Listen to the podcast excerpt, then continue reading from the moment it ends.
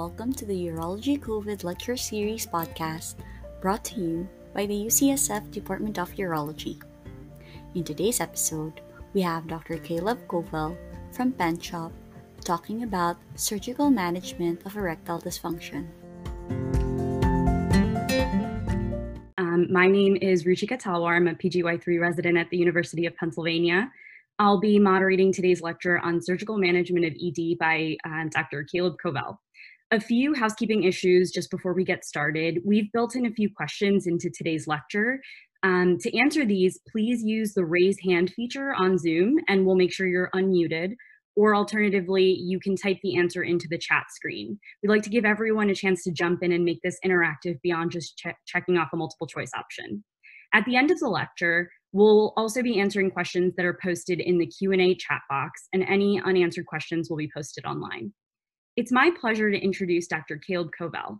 After finishing his residency here at Penn Urology, he completed a fellowship at Wake Forest in reconstructive urology and GU trauma before returning back as an attending. He currently serves as the medical student clerkship director and our associate program director. He's also the 2019 winner of the AUA National Teaching Award. Without further ado, Dr. Kovell. Great. Thank you so much, Dr. Talwar, um, for that very kind introduction. Uh, it's a pleasure to meet everybody who's here. I apologize. This is something completely new to me, so forgive any, any hiccups.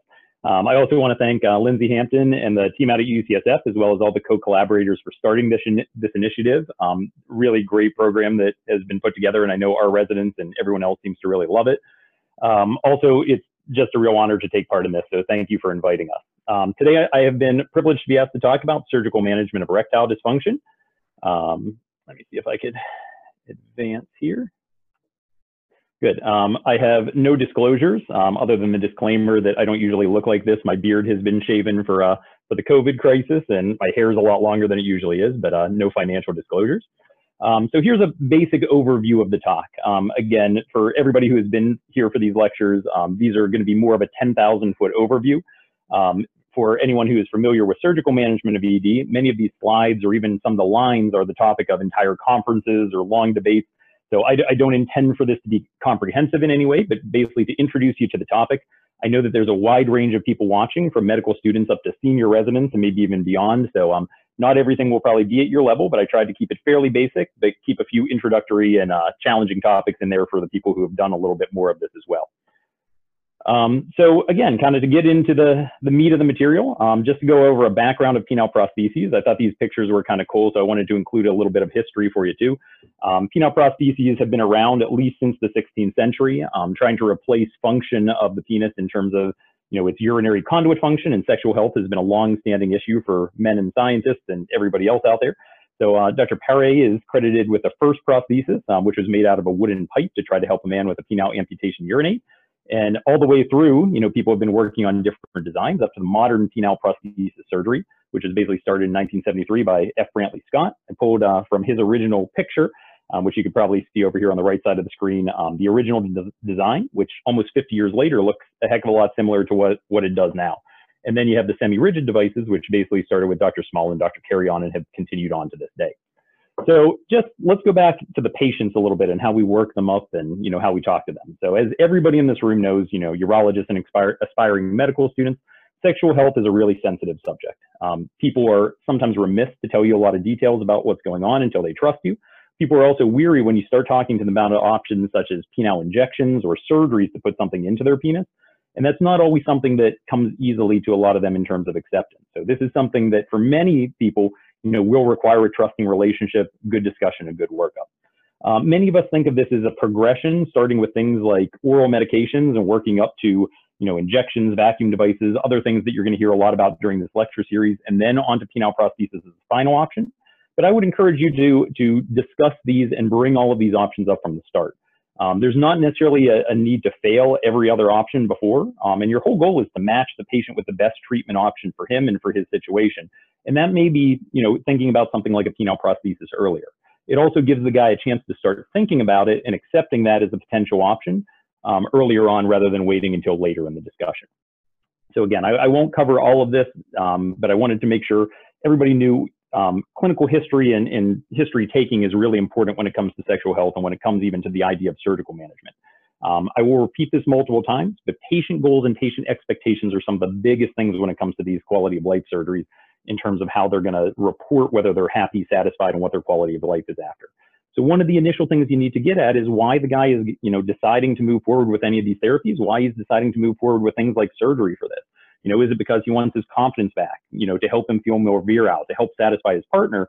Or does he have unrealistic expectations? Things like it's going to improve his length or make him a Superman. All of these will, will sort of set your idea of how you counsel the guy and what you tell him.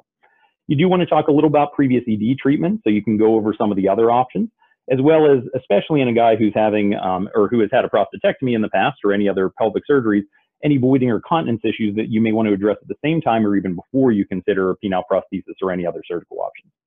Um, lots of different things to talk about in terms of medical, surgical, social history. Um, again, we won't get into all of these, but you know, just for example, if a guy's had a prostatectomy or a cystectomy, some sort of radical pelvic surgery may change the way that you look at um, the surgery itself or the way you plan it. Inguinal hernia, hernia repairs may change where you place a reservoir or how you place them. Their medications, such as immunosuppression or anticoagulation, also may change, you know, the timing of the surgery or what you counsel the guy on in terms of risk. So lots of things to talk about before. When it comes to penile prosthesis, um, you know, physical exam actually is important. So I don't think that's necessarily true in everything we do urologically, but when it comes to considering putting a penile prosthesis in, it, it, it certainly is. Again, this is not an extensive list, but you're going to look at things like the guy's stretched penile length to counsel him on the size of the device you can put in. You're going to feel for things like scarring or Peyronie's plaques that may, you know, change how you approach the, the surgery. You may feel for things like hydroceles or spermatoceles, which may limit the guy's ability to feel a pump or where you'll place the pump as well as looking at things like his dexterity. There's nothing more frustrating than putting in a penile prosthesis and it pumps perfectly to you, but the guy can't quite use his hands or squeeze it well enough. So even though we're, we're moving more to the idea of telemedicines and video visits, um, there still is definitively a place for physical exam in these guys. Um, when it comes to additional workup, fortunately for surgical management of ED, there's usually not a lot that's necessary. Um, I rarely find that pre-op imaging is particularly helpful. I know that some of my colleagues do use penile duplex ultrasounds more often. Um, I will use that if there is a guy with Peyronie's disease and I need to look more at his plaque to figure out what's going on, or in a younger guy or a guy with trauma that we'll get into later in this talk that you suspect arterial insufficiency or veno-occlusive disease, something where it may change your surgical approach to some degree. Also, more complex imaging like MRIs, CTs, um, arteriographies, I, you know, I would only consider those in special cases. Um, I think sometimes if a patient's coming to you that you don't necessarily know his anatomy or you don't necessarily know his surgical history, sometimes it can be helpful to find rear trip, tip extenders, look for buckling, look for aneurysms, that kind of stuff. Um, as, as far as lab work goes, besides the basic lab work, um, you know, if you have a diabetic patient, which is fairly common in guys with ED, um, making sure his diabetes is well controlled is, is certainly paramount. Um, you know, there is a, a, big debate about using hemoglobin A1C cutoffs and how important that is. I still usually do use them, at least for the patient to show me that they're working on their diabetes and it's not uncontrolled. Um, a urine culture is important. We have very few AUA guidelines when it comes to surgical management of ED, but making sure that they have negative cultures and no signs of infection is one of them. And then optimizing any risk factors is definitively as well. Again, I know I'm, I'm hitting this over, but expectation management is key here. You know, when it comes to quality of life surgery, nobody is going to let you hide behind the fact that you got their cancer out. So if you are off, even if it is a perfect looking prosthesis after, if it is not what the guy expects, um, he may still report that he's unhappy with it. So having those discussions early is important. I always talk to guys about what the device will improve. And if, you know, if everything goes well, certainly their erection should be better and firmer and more usable for intercourse. And for most guys, spontaneity will be way better. A lot of the other options like um, medications, oral medications, um, injections all require a fair amount of time before, but with these, usually guys can just pump them up and be ready to go. It's equally important to talk to them about what may not improve. So for a guy who's had a prostatectomy and does not have ejaculation or has an, or, you know, or a guy with poor sensation for some other reason, their ejaculation, orgasm, and sensation will likely not improve or get worse. Now, again, there is a big psychological component to erectile dysfunction. So some of those may get better just from the guy having more confidence. And we'll get a little more into length and girth. But again, those tend to get worse after the procedure rather than better, again, to various degrees. Um, when it comes to counseling, again, picking the right patients from our side is also really important, and talking to them pre-op about things for expectations, you know, again, goes hand in hand with that. So again, just a couple things that always get brought up. It's a small incision, but this is going to hurt for a while. It's not the incision that really hurts, but it's the the body's getting used to the device that's in there and the inflammatory reaction that it builds to having a foreign material in a sensitive area. We'll get into length and girth a little bit more, but again, those are big concerns for a lot of guys, especially guys with ED. Um, and again, for a lot of guys, this takes a while to break in. I always tell guys it's like breaking in a baseball glove. The first 10, 15, or 100 times they pump the pump, it's going to feel a little stiff and a little challenging. And if you let them know that earlier, there's less frustration when that becomes the case early, whenever they come back to the office. And again, for many, you know, they tie erections into everything else in the sexual process. Um, but if they just pump up and start going, you know, they, they skip a lot of those things with stimulation, all of those other nerve pathways that may lead them to orgasm. So again, they still have a lot of other things that have to go along with the prosthesis for them to have a, a satisfying sexual response. So just to address length a little bit, um, for many men, they have lost length with longstanding ED and atrophy. This is certainly the case in our prostatectomy patients, but with everyone. Um, I always tell my residents that um, guys tend to a little bit be heroes in their own mind. They tend to remember what they were at 18 or 50, not what they were at 70 after multiple surgeries. And this is even more the case in guys with obesity that have a big belly that's kind of pushing things over. So again, this is where we really do use stretch penile length, pulling that out, making sure guys, you know, at least to some degree understand what that means and what the expectation will be for size afterwards.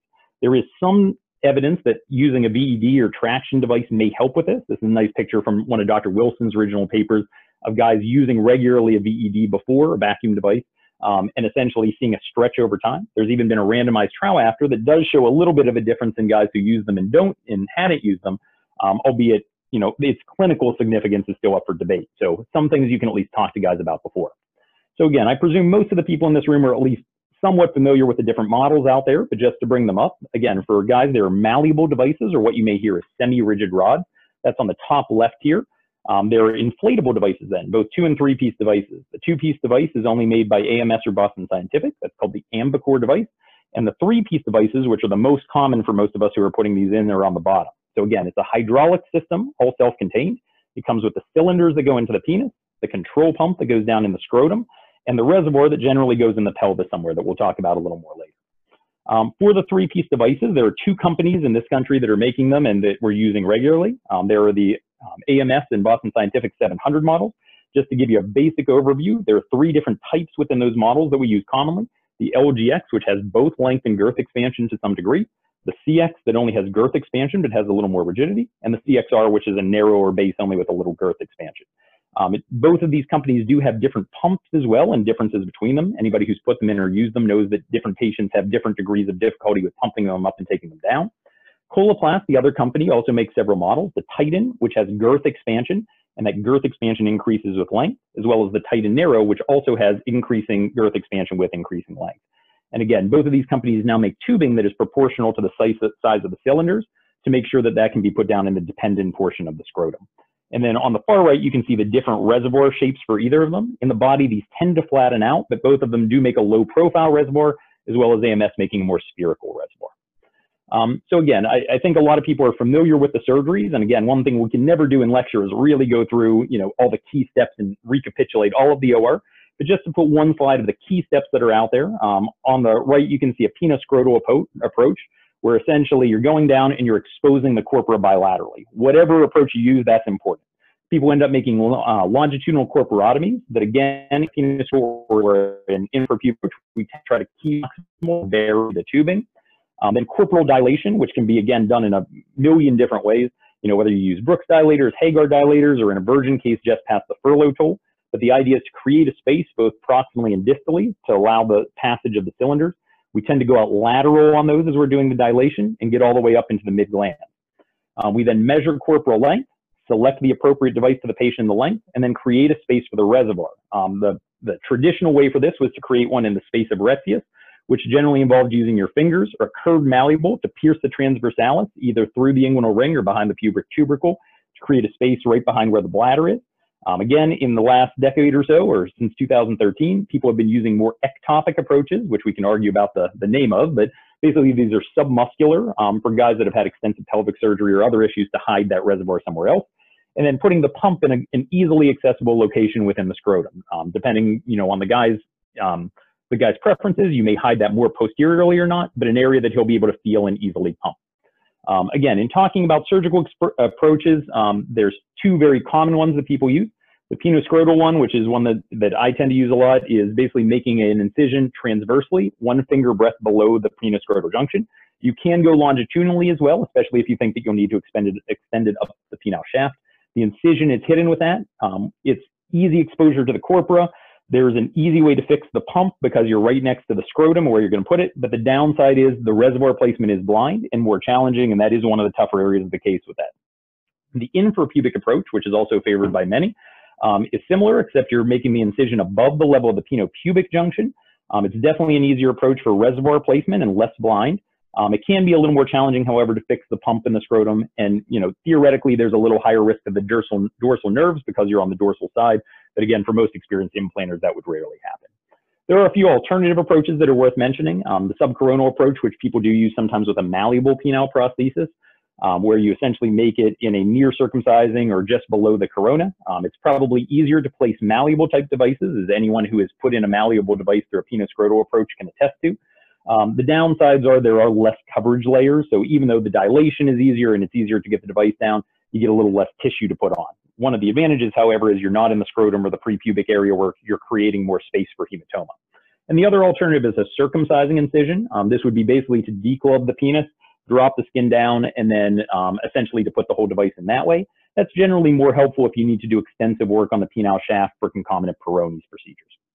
Um, so just a, a, word about some of the different things that we see in this or different um, subtleties of the device placement. Um, I think reservoir placement deserves an extra quick discussion. Um, so again, this is the, the initial drawing from Dr. Mori's group who pioneered this technique. But the idea is for men with extensive pelvic surgeries, and you can argue, you know, now with the, the advent of robotic prostatectomies, people who have APRs or neobladders, that this is probably a safer approach in some ways because that space of Retzius has been obliterated. It essentially involves either going through the inguinal ring or creating a space um, traditionally above the level of the transversalis and behind the rectus, but you can also even put it behind the transversalis as well, and to place a low profile reservoir, either the conceal or the clover leaf into that area so that it flattens out behind a person. A skinny guy can certainly feel this at times, but um, in the studies that they've done in follow-up, most guys won't, and most guys are pretty happy. Um, he did do a cool video, if anybody's ever had a chance to see it, where they looked in um, at the time of a robotic procedure and whenever these devices fill, you can actually see the reservoir filling and deforming downward on the peritoneum. So it doesn't deform upward usually as much, and guys tend not to feel it a lot. So a, a good technique to know in your back pocket, and some people use it for almost every placement anyway. Um, one of the most feared things that we talk about is infection. So we'll get into some of the other complications later, but I thought this was one to bring up early. Um, historically, that's been about 1% to 8% of implants. And if you talk to some primary care doctors, they still believe that it's much higher, even up to 25 or 50%. Um, with modern series, that's been way down. You know, for many under one percent. You know, maybe closer to two to three percent in diabetic guys. Um, certainly higher in things like redo surgeries, extensive repairs for Peyronie's, priapism, hospitalized folks. Um, but the, the manufacturers of these manufacturers of these devices have done a lot to try to cut these down. Um, I put both of the different companies' um, things on here. On the left, you can see the one from AMS and Boston Scientific. Um, that is coated with the inhibizone coating with uh, which for everybody is rifampin and minocycline. It turns the, the entirety of this device sort of a yellowish orangish color. Um, for the Coloplast device, they do a hydrophilic coating, so it's not really coated with antibiotics, but has a slicker area that bacteria are supposed to be less adherent to. You can also do antibiotic dips. So for those of you who have put these in, you know it's not usually blue, but this was a slick little experiment where they dipped it in methylene blue to show the uptake. Um, and again, that's probably similar uptake for what you see in terms of antibiotics on these.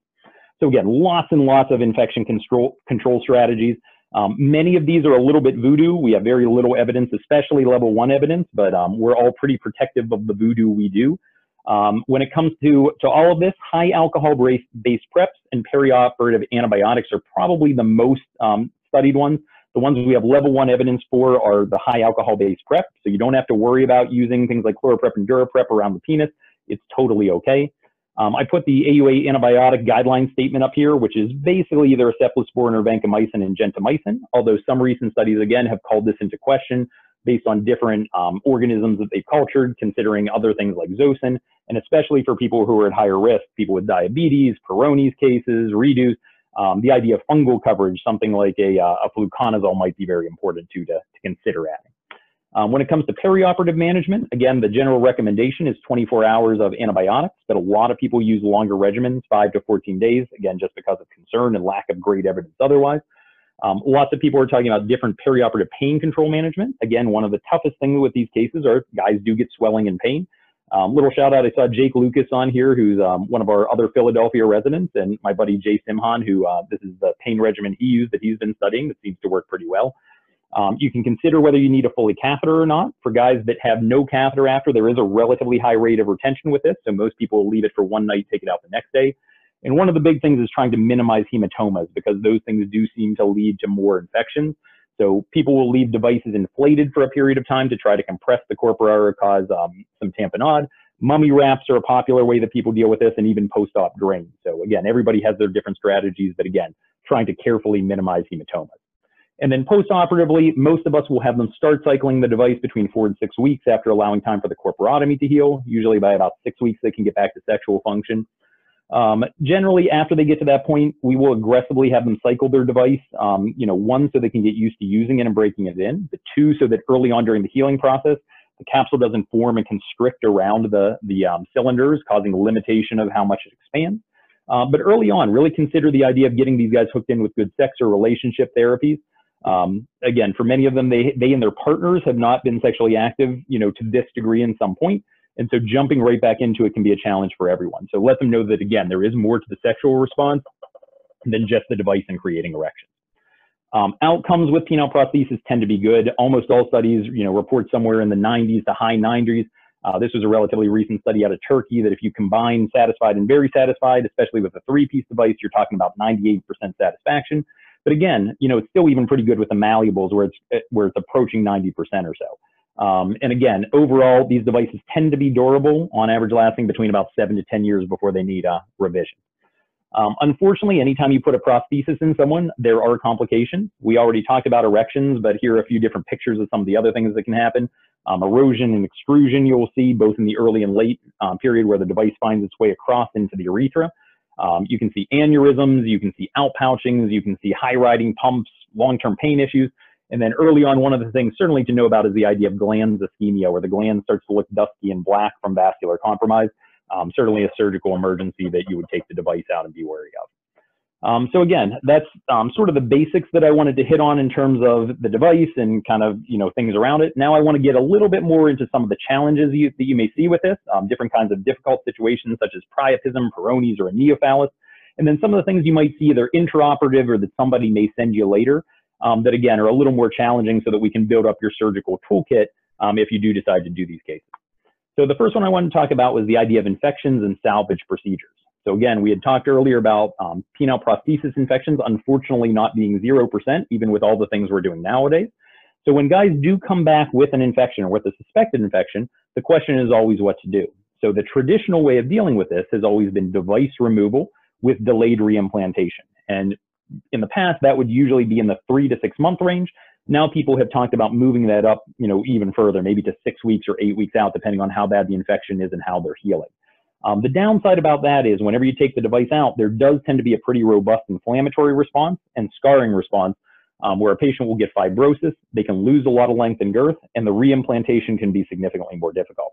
And over the years, that's led to the idea of people using more and more the idea of a salvage prosthesis placement.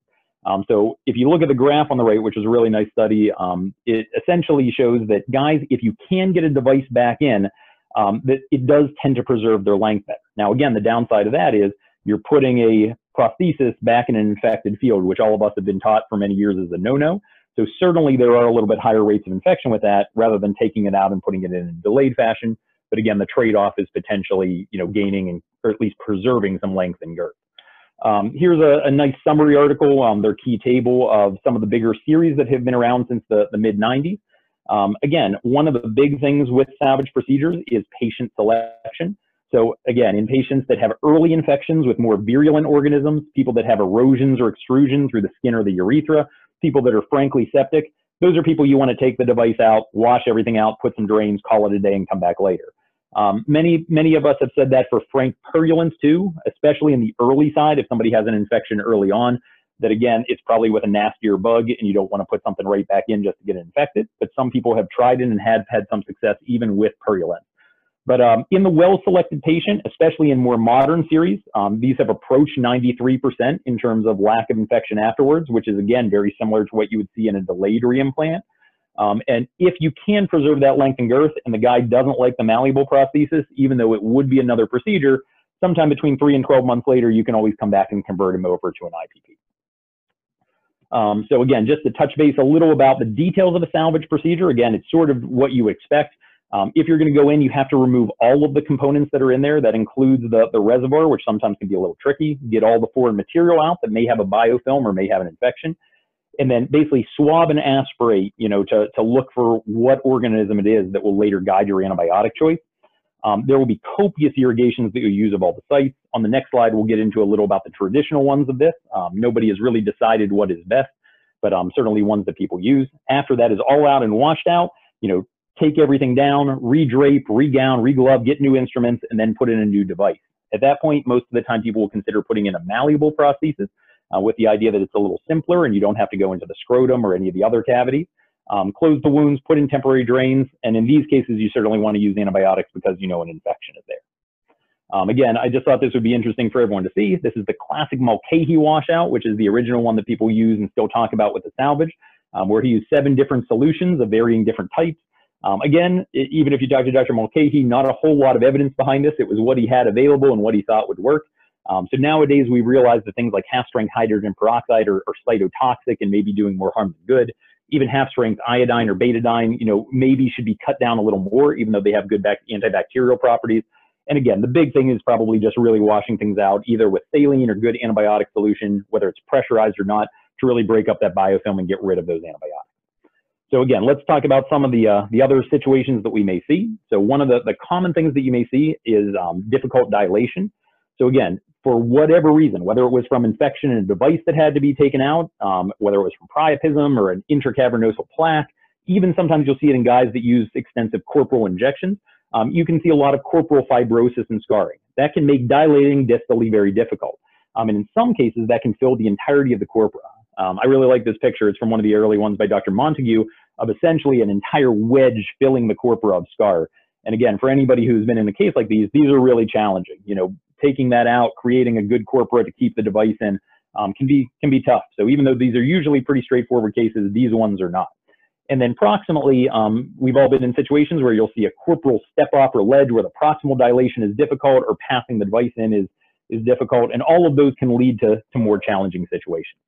So if you are having difficulty with dilation, lots of different techniques you can use. Um, serial dilation is one of them. So while most of us will start with a bigger dilator to try to minimize pressure we're putting on, these are cases where you may go to a smaller Brooks or a smaller Hegar to, to start that space and then dilate it up.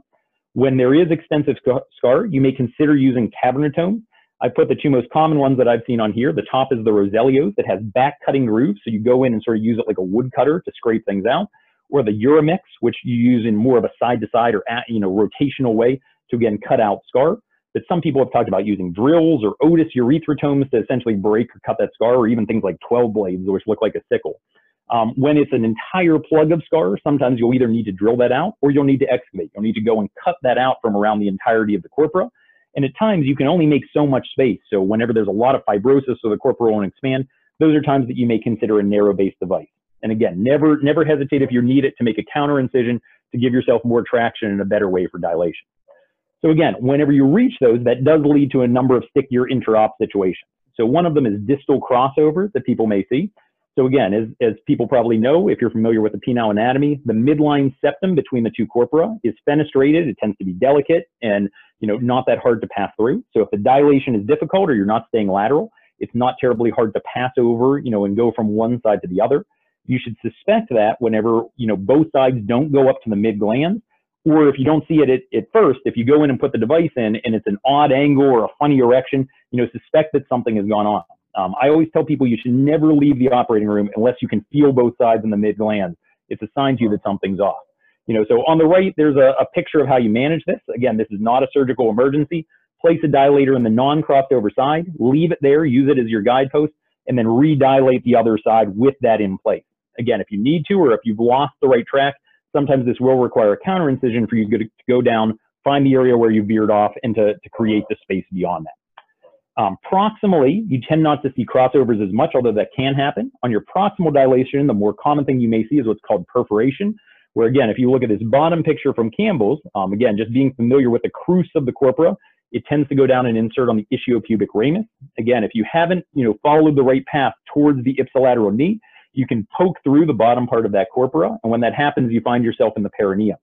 So again, suspect that whenever you um, feel you're not bouncing like you normally do on the bone or whenever you're much further down. The picture on the left here is what's called the field goal test, where they're both symmetric and the same length. On the right is a nice picture where essentially one is much further down, and um, whenever that happens, when your lengths are asymmetric, suspect that you may have perforated. Um, so generally when that happens, you again try to recapture the right area. If it's really bad, you can consider going down into the perineum to help with your dissection, but most times you don't need to do that. Um, you just work from the non-perforated side, measure the length on that side, and then traditionally people had used a windsock made of a synthetic material, either Gore-Tex, sometimes Dacron, to, to surround the back part of the, the, uh, the uh, device and to, um, to essentially recapitulate the tunica. Um, with that, there's a little higher infection rate. So people have generally gone to a simpler technique. The most common is what's called the Wilson sling after Dr. Wilson. It's a little tough to see in this picture, but the idea is basically you're throwing a stitch through the tunica, down through the proximal end of the device or the rear tip, and then back up through the tunica and sewing it in place to anchor it right there. Um, and that tends to work pretty well. Again, not an emergency, something you need to panic about. Now, something that is a little bigger deal is a urethral injury. So again, fortunately, these are rare, about 0.1 to, you know, some series claim up to 4%, although I, I would argue for most experienced implanters, that's, that's probably much less these days. But when it does happen, it tends to happen distally, which is a tougher area to fix. Um, you can generally identify this by irrigating the corporeal well after each after um, you complete your dilation. And if you see uh, fluid coming out for the meatus, expect that you may have a urethral injury or something going on. Um, the general dictum that most people should follow is if there's a urethral injury, abort, come away and redo it another day. Um, for people who have done a lot of this, um, especially if it's a more proximal injury, um, there are people that talk about either replacing the contralateral cylinder. Again, remember your, your corporal anatomy that they are in continuity. So you have to assure that things are closed. You have to ensure you have a watertight closure if that's the case, or you have to assure that your defect is small enough that either when they're urinating or with a Foley catheter, that you're not going to have urine getting into that space to infect the device. And you have to know that if you do put a device in at that time, again, similar to before, you may preserve length and girth, but with this, with the urethral injury, there may be a higher rate of infections and complications. So something to be very cautious about. And again, distal injuries are difficult to fix at the same time. So again, most people will talk about aborting and coming back. And then one other interesting thing we always talk about is the SST deformity or the supersonic transporter deformity, named after the Concorde jet, which is similar in appearance to here with the nose pointing down. Um, it tends to be when a guy will come in and tell you his glans is floppy. Um, most of the time, this is because the dilation did not necessarily go all the way up into the gland. So again, be really careful at the time of the procedure that you get it there if you can. Um, or it could just be that his corpora don't extend or give enough support to the gland. If you find that intraoperatively, certainly reassess, redilate, make sure you're as far up as possible. And there are a number of different glansplasty techniques if you are, um, where essentially you throw some stitches on, on the side, you know, anchor that to the back part of the glans behind the, uh, behind the corona, you know, on, you know, on both sides, whether you're using a single stitch to cross or multiple stitches. Um, so here's a guy we did not all that long ago who had a downward tilt that got sent to us. And again, after a simple glansplasty technique, again, it's pretty straight and can get back to normal sexual activity. So again, I know you probably heard me talk enough for now, so I want to open this up to a question. Um, so question one, um, related to some of the things we talked about is, at the time of prosthesis placement, there's a discrepancy in your measured corporal length. After attempted seating, the left-sided cylinder is extending into the mid-gland, but on the right side, you can't get it up to that area and it's only going to the mid-shaft. So what's your next step here? A, abort the procedure. B, downsize the device to one with a narrower base cylinders. C, place the dilator in the left-sided corpora and redilate the right. Or D, create a proximal sling with throwing a stitch through the rear tip extender and putting it through the tunica. To answer the question, um, you can either use the raise hand feature or type the answer into the chat. We have a couple people, um, Caleb, who are putting answers into the chat. The consensus seems to be option C. Perfect. Good. So, so you've all either knew it before or learned something. So beautiful. Um, so yeah, this is a classic example of your distal crossover. So you place your, your dilators, um, similar to what you see here with two Hegars in. Not an emergency. You don't have to abort. Redilate the other side. And again, if you need, go further up the shaft, find the area, you know, and, and place your cylinders the normal way. Good. Um, so getting on a little bit towards challenging cases, you know, I wanted to bring up three different things here. Um, people with priapism, um, neoglands, and people with Peyronie's disease. Again, I'm not going to get heavily into the pathophysiology of these because I know you have other lectures on them. But again, these are things that do make the idea of surgical management a little more difficult. So again, um, priapism, as everyone knows, is a prolonged erection, usually lasting over four hours or that's painful. And if this goes on for long periods of time, you know, it can lead to erectile dysfunction. So it's one of the reasons why we tell people it's an emergency. They need to get in early so that we can take this down, reestablish blood flow. We know with increased time, you know, 12 hours, 24 hours, 36 hours, you know, there is more um, significant, you know, changes, edema, um, apoptosis, and eventually corporal fibrosis. And people will say that as time goes on, the rate of you returning to normal erections is lower. Um, so time is of the essence here. So even when guys joke around in the office that say, hey, you know, I wouldn't tell you about it, I'd tell all my buddies about it. You know, when this really does happen, it does become a big issue. Um, you know, people have, have, traditionally gone through the idea of aspiration irrigation, distal shunts. Um, before, people had talked more about the idea of even doing proximal shunts, but nowadays um, we realize that those have high rates of erectile dysfunction. And if you're going to have a high rate of erectile dysfunction in these cases, uh, most people have switched over to the idea of even at the time of the acute event, in prolonged events or whenever shunts don't work, of putting in a prosthesis again as a placeholder um, and to prevent that significant fibrosis and contraction that guys get. You know, if you do delay on this, um, placement can be really challenging. Um, you may require corporal excavation like we saw earlier, and the complication rates, including urethral injury and you know, um, need to remove the device, do go way up. Um, for any of you who don't know, this picture is Priapus, Priapus, the god of horticulture and fertility in the Greek society, which um, I always think is an interesting picture. Um, so for patients with priapism, um, you will often see that they have gone undergone a distal shunt by the time you've decided to take them to the OR. This picture on the right is one of the guys that we were putting in. You can see the telltale signs of the T-shunt on his gland, and they often have significant edema, both in the penile shaft as well as the entire GU area. Um, so that does make it whenever you're passing something like a malleable, a higher chance that that could erode out those weak spots. Um, so again, this is a picture below of essentially showing um, somebody essentially um, the, the technique for securing that, again, from the tunica through the device and out. Um, that can be done with all the device or you can wrap the stitch around it depending on the type of device you have. For IPPs, that's a little easier because there is um, a tubing takeoff that comes out that you can wrap around, again, not too tightly to constrict it, but it will anchor the device a little bit more. Um, again, even in these situations, you know, the guy has been instrumented, they've had injections, they've had aspirations. There's even still a higher rate in these scenarios, but if you can get one in, um, certainly pre uh, preserve some length and girth for guys. Um, when it comes to Peyronie's disease, again, I think everybody knows that that is curvature that is acquired caused by scarring or plaque formation versus any of its other manifestations. Um, in these cases, it's really important to know that that's going on pre-op, and that's not always totally obvious just because the guy may not have got erections for a long time. So again, here physical exam to feel for plaque, which tends to be on the dorsum, but can be in other places. And in guys where you don't know, getting an intraoperative injection or an ultrasound to evaluate um, can really be really helpful for surgical planning. Um, lots of options for this. With guys with milder curvature, you can consider device placement alone, especially with a more rigid device. Um, and then you can work your way up the ladder, anything from penile modeling, which is still used a lot today, um, plications, where you're essentially cinching down the side to, to straighten it out to some degree. Again, the downside of that is, is loss of length um, versus incision and grafting techniques where you're cutting into the plaque, allowing it to expand open and placing a graft. Although again, then you're putting foreign material on foreign material that may have its own set of consequences. So again, um, device selection is key in this. Um, when it comes to picking the right device, you do want to have one with intrinsic rigidity. Both companies make a good one for this. In the um, AMS and Boston Scientific one, it tends to be the CX devices.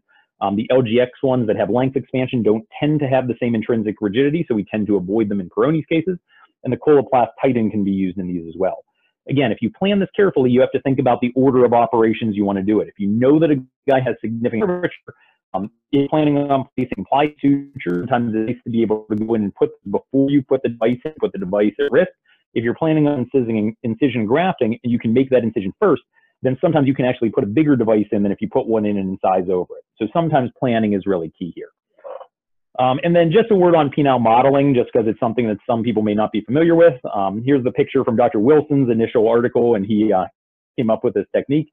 That basically involves essentially putting the device in, doing an erection with the device in, seeing that you still have curvature, inflating the device maximally, then you shod the tubing on both sides to protect the, um, the pump from pressures whenever you're, you're snapping it. Um, you protect your corporotomies with one hand and then forcibly bend the, the penis against the level of the curve. If you've never done it, it really will freak you out the first time a little bit. Um, you know, for those of us who are surgeons, you, you lack a little bit of control because you're, you're forcing it down and sometimes you'll feel a cracking of that plaque a little bit. Um, you usually hold it for about 60 to 90 seconds, and then if need be, you add more fluid and do the same process. Again, you certainly can injure your corporotomies or break those down and have to repair them. And there is a report, at least in early series, 3 to 4% urethral injury, which is a devastating complication. So something really to be aware of and be concerned about. Um, the final challenging situation I wanted to bring up a little bit was the idea of placing these in a neophallus. Um, this is a little bit of a different ballgame and could be a whole nother discussion. But just to give you the basics, again, a lot of guys who are getting a neophallus either for gender affirming surgery, um, for um, traumatic amputations, for cancer, whatever it may be, um, you know, whatever they make the neophallus out of for um, usually a radial forearm free flap or lat dorsi is not going to usually have any intrinsic function that they can use for erection. Um, some people have tried that, leaving a bone or tendons in, uh, but they tend to be a little less satisfactory. So if you are going to put a, um, a device in a neophallus, um, again, you're not putting it into the standard corpora, and you're basically dilating a space out into that free flap after it's healed. Most of the time that's done in a single stage, but can be done in, in stage fashion. And lots of reasons why that can be a challenge. Um, the blood supply can be challenging because it's coming in from the side and it's a little less defined where it goes into the neophallus. Um, you know, and again, if people have had scar, if they've had fistulas or, or strictures, um, all of that can lead to more challenging dilation. Um, the procedure is generally not done until a period of time after healing, usually about six to 12 months later after the phalloplasty. The idea is you want to wait till return of sensation. So if you're putting the device in and they're returning to sexual activity, you know, whenever they're putting more pressure between the skin and the device, they have less chance of breaking it down. Um, nowadays, most of these will be three-piece devices, but you can use either malleables or three-piece. Just like anyone else, there is less mechanical risk with a malleable prosthesis. But again, it's not anchored well into these into these individuals, so um, there is a higher risk of erosion.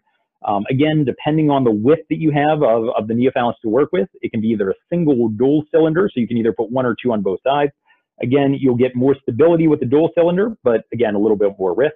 And again, for most of these guys, you'll put some sort of neotunical sock around this, a Gore-Tex, a Dacron, something to essentially recapitulate what the corporal would be, using it to anchor it to um, the ischiopubic ramus, you know, and also to provide some cushion on the distal end. So again, technical considerations, um, you know, the pump can generally be placed in the scrotum or neoscrotum um, on the one side, especially if there's no testicle on that side, and the pump for some guys will feel like a testicle. Alternatively, you can put in one or both testicular prostheses. And again, depending on how, you know, you decide to do your neophallus, if you're doing that with your plastic surgeons or not, you know, sometimes the timing of this will be depending on the stages of the neophallus they'll do. So sometimes you can put in a reservoir early to let it to heal. Other times people will do it all at the same time, and then you can make any adjustments you need at the time to do the glansplasty. So again, as you would expect, higher complication rates in a neophallus, higher rates of infection, um, probably go down a little with experience, but um, again, still definitely there. Higher rates of failure, um, and certainly higher rates of things like urethral injury, including you know badness like flap loss. Again, even with that, many of the men who get these are satisfied, um, depending on the series and you know depending on the way they ask the question, up to 88% satisfaction, which is great. Again, not everybody is necessarily using these for sexual intercourse, but sometimes it gives more form and more function to the neophallus, can help them with urination, any of those things too. So lots of reasons to consider it. And then again, I won't go a lot into the new design, but need, needless to say, both the companies that are making these currently, as well as several other companies, are working on different designs, different techniques, different technologies. And within the course of all of our lifetimes, you know, one of the exciting things is I'm sure we'll continue to see more more excitement, you know, in terms of the development of these. So the one on the right is a picture of a model that I think was started around 2015 in Wisconsin that was a heat sensitive model. Again, hasn't, you know, made it, you know, big time yet, but something, you know, that was sort of an interesting idea. People are working on specific devices for neophalluses with more distal cushioning and a wider, broader base so that again, in a guy that has a neophallus, there may be less pressure onto that area. And the pre-existing companies, Coloplast and AMS, are both working on differences or changes to their pumps, one good mechanic is just the current model is better, something that people even be using through their iPhones in the in the future. So let's go on to question two. Um, so again, just to break this up a little, you have a 68-year-old gentleman who desires penile prosthesis placement. When you're talking to and examining preoperatively, he has a bothersome 60-degree upward curvature, um, which is uh, with a dorsally placed plaque on exam. He seems to have good dexterity and really prefers an inflatable device. Um, so what would be the most appropriate device to plan for it? A, a malleable prosthesis. B, a two-piece penile prosthesis. Three, a uh, Boston Scientific LGX device. Or D, either a Coloplast Titan or a Boston Scientific CX device. Seems that the most common answer is D, although I did see a few C's in there as well. Good. So again, um, D is generally the correct answer here. Again, no one would totally fault you for some of those other choices. But again, in a Peyronie's case, especially a, with a guy with a significant plaque, um, you're going to want to consider one with more internal rigidity. So again, that tends to be either the Titan or the CX device if you're using AMS or, or Boston Scientific. Um, so again, those devices in and of themselves can help straighten these erections. Um, certainly more preferable if you're going to use things like modeling. Um, again, a malleable can be used in guys with Peyronie's, but again, it may be less satisfying, especially in a guy like this. Um, and certainly anybody that has, say, a calcified plaque or something, you know, any of these devices aren't going to model against that completely, and you're going to need to use some injective techniques. So yeah, D is the answer for that one.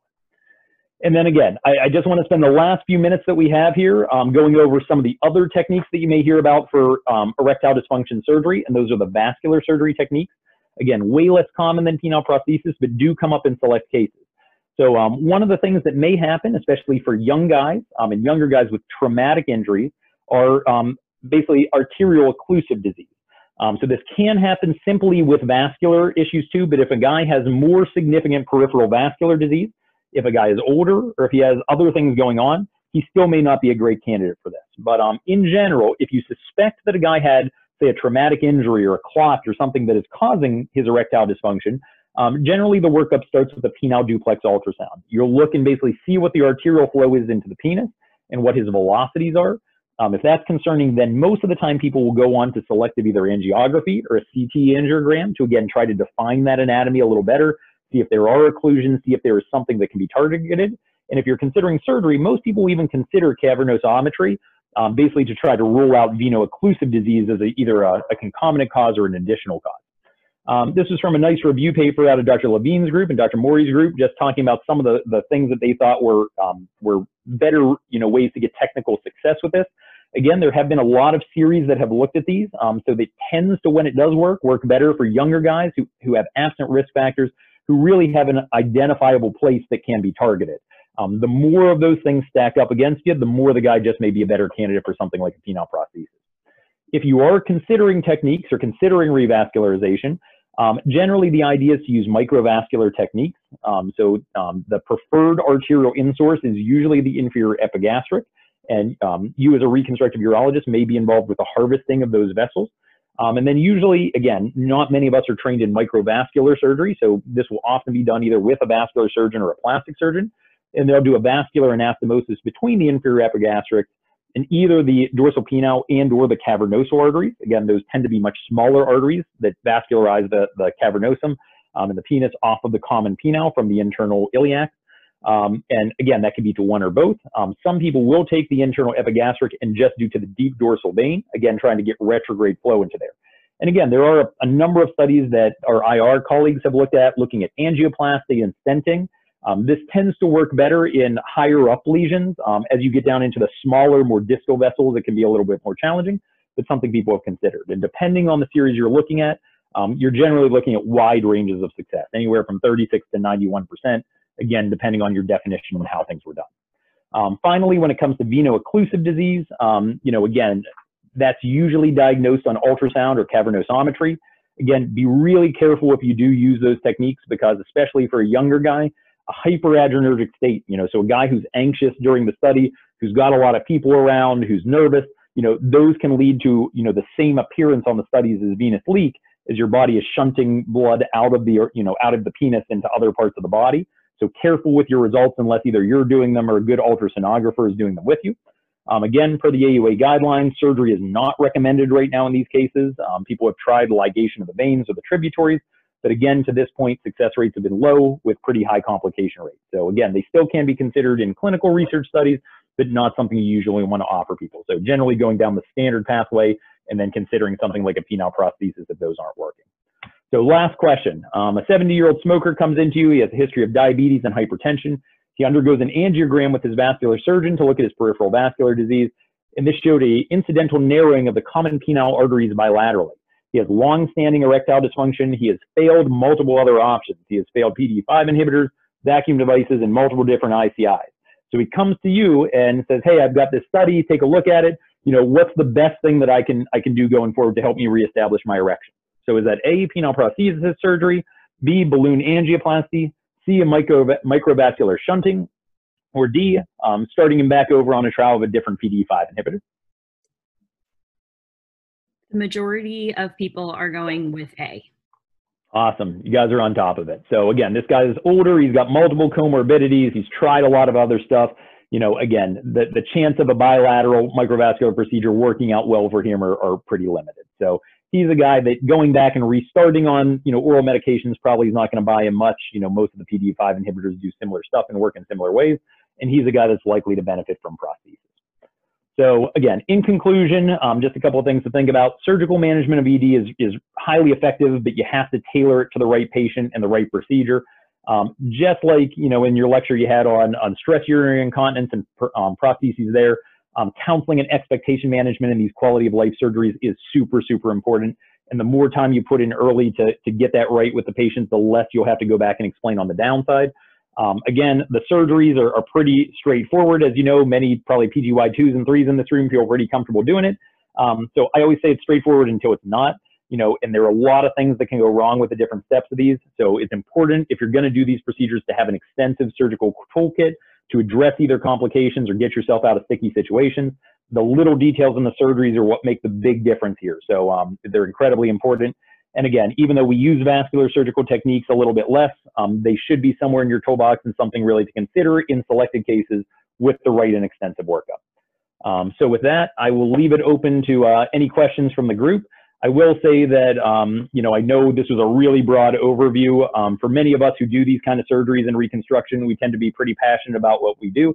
So I know we didn't cover a lot of all of it today, but if you do have questions, you know, feel free to reach out to me anytime. Might take me a little while to get back to you, but I promise I will.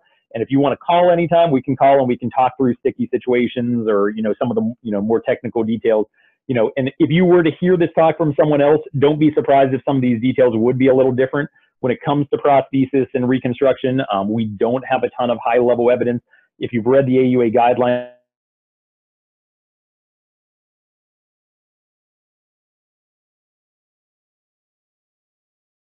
and the, the different techniques and things you may see. So again, thank you so much to everyone for putting this together, for having me, for giving up an hour of your time.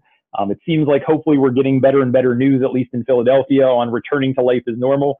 So hopefully um, we'll get a chance to see each other in person sometime and not have to, to keep doing stuff like this. But thank, thank you so much for having me.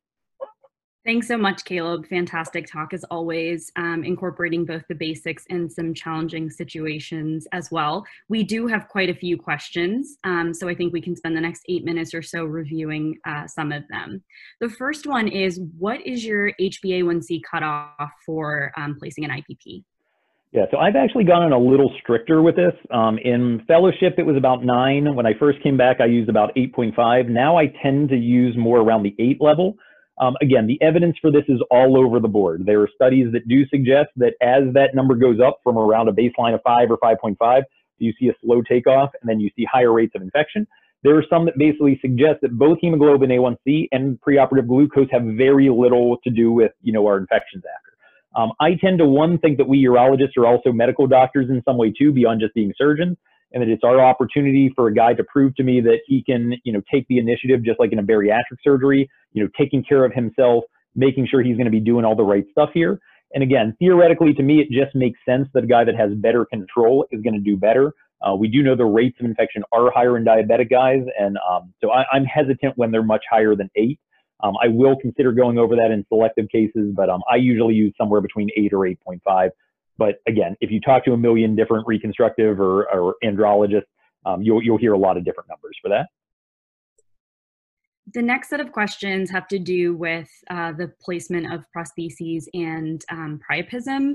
The first is why do you see an increased risk of infection in this population? And is the infection risk any different um, with early versus delayed IPP placement?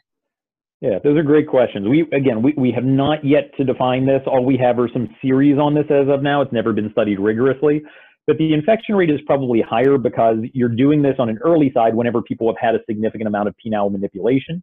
You know, for anybody who's done priapism takedowns, you know that you're essentially sticking needles in, you're injecting vasoactive agents, you're irrigating, you're aspirating different things, you're putting lots of stuff in. And then many of these guys have had shunts so again, you're now opening from the outside to the inside, potentially introducing, you know, bacteria into that space. Um, so we're putting this in at a time whenever that space has been violated. Um, so that is at least my, my conceptual thought is why the infection may be higher. Now, it also may be higher because some of those shunts haven't totally healed yet. There's still a connection between other places. There could have been urethral injuries or other things as well. But again, you know, you haven't given any of that time to wash out. Um, is the is the infection rate higher earlier on than in a delayed fashion? You know, we all think maybe, but again, the complication rate of these delayed prostheses is, is certainly high and is all over the board. So again, you're oftentimes talking about doing things like extensive corporal either dilations or excavations. You know, there are higher rates of things like urethral injuries. Um, so again, I, I don't know that one is clearly different than the other, but at least some of the studies I've seen, there seems to be maybe a little bit higher rate early on um, than taking it out, letting things, or I'm sorry, than waiting till things cool down. But again, given the the other types of complications you have it and putting it in a delayed fashion, you know, it, it's sort of debatable, you know, kind of what what your priorities are for it and which way you go. Um, what is your definition of early placement in this population? And um, can you talk a little bit about your preoperative evaluation? The preoperative evaluation in a priapism case? Yes. Yeah.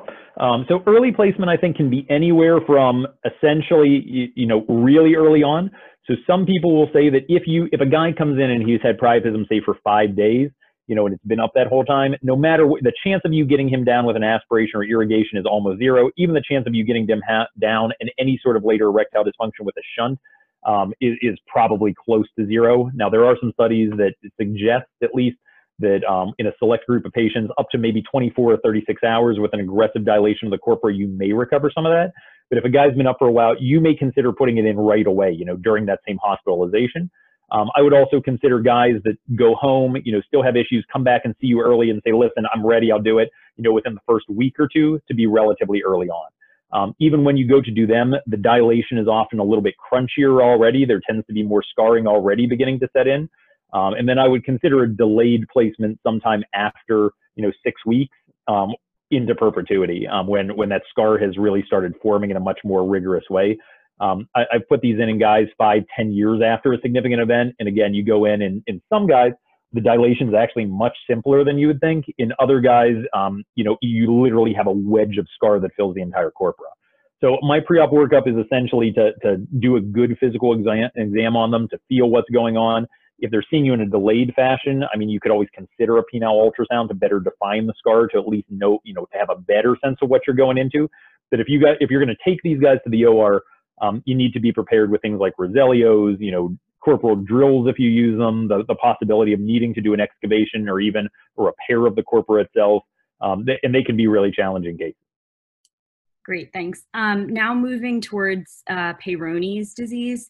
Um, can you talk a little bit about preoperative testing that you might get in this specific um, population? A couple people asked about an ultrasound um, and, and things like that.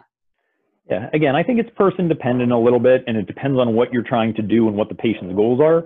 If a guy has a small plaque on ultrasound and he has 15 degree curvature and says, hey, you know, it, it's not bothering me right now, it's really more my erectile dysfunction that's bothering me.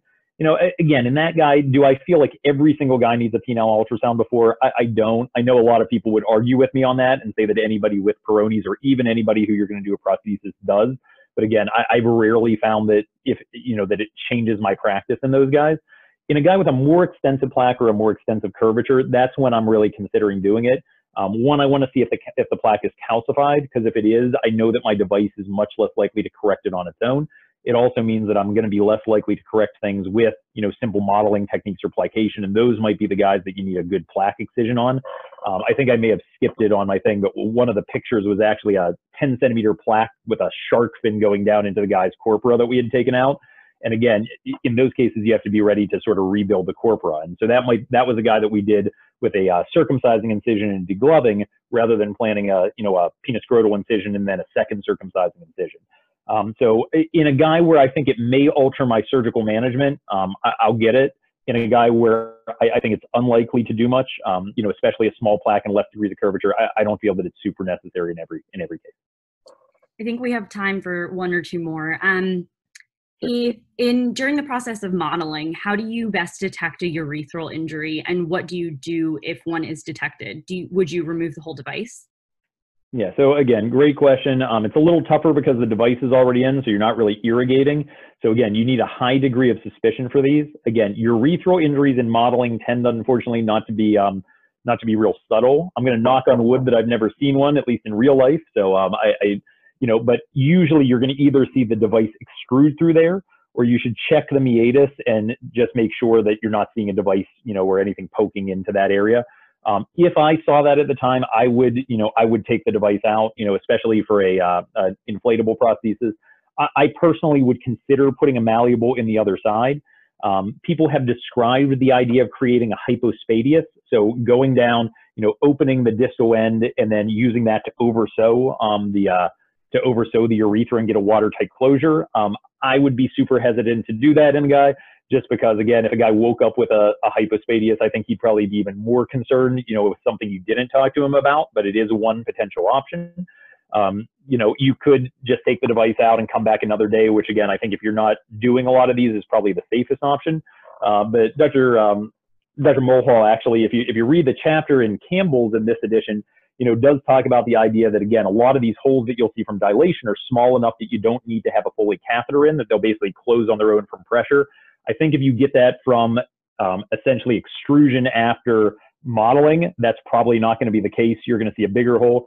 And those are guys that either you would have to close up or you should be really, really careful about leaving a device in just because you're going to have a connection between your urethra and your corpora. Thanks again, uh, Caleb. A couple more questions that we can post on the website. Um, but, you know, fantastic talk as always. Great. Thank you, everybody, for being here. Again, feel free to reach out if there's anything I can help you with, and, uh, and good luck with everything. Thank you for listening. We'll talk to you soon. Learn more by visiting our website, urologycovid.ucsf.edu.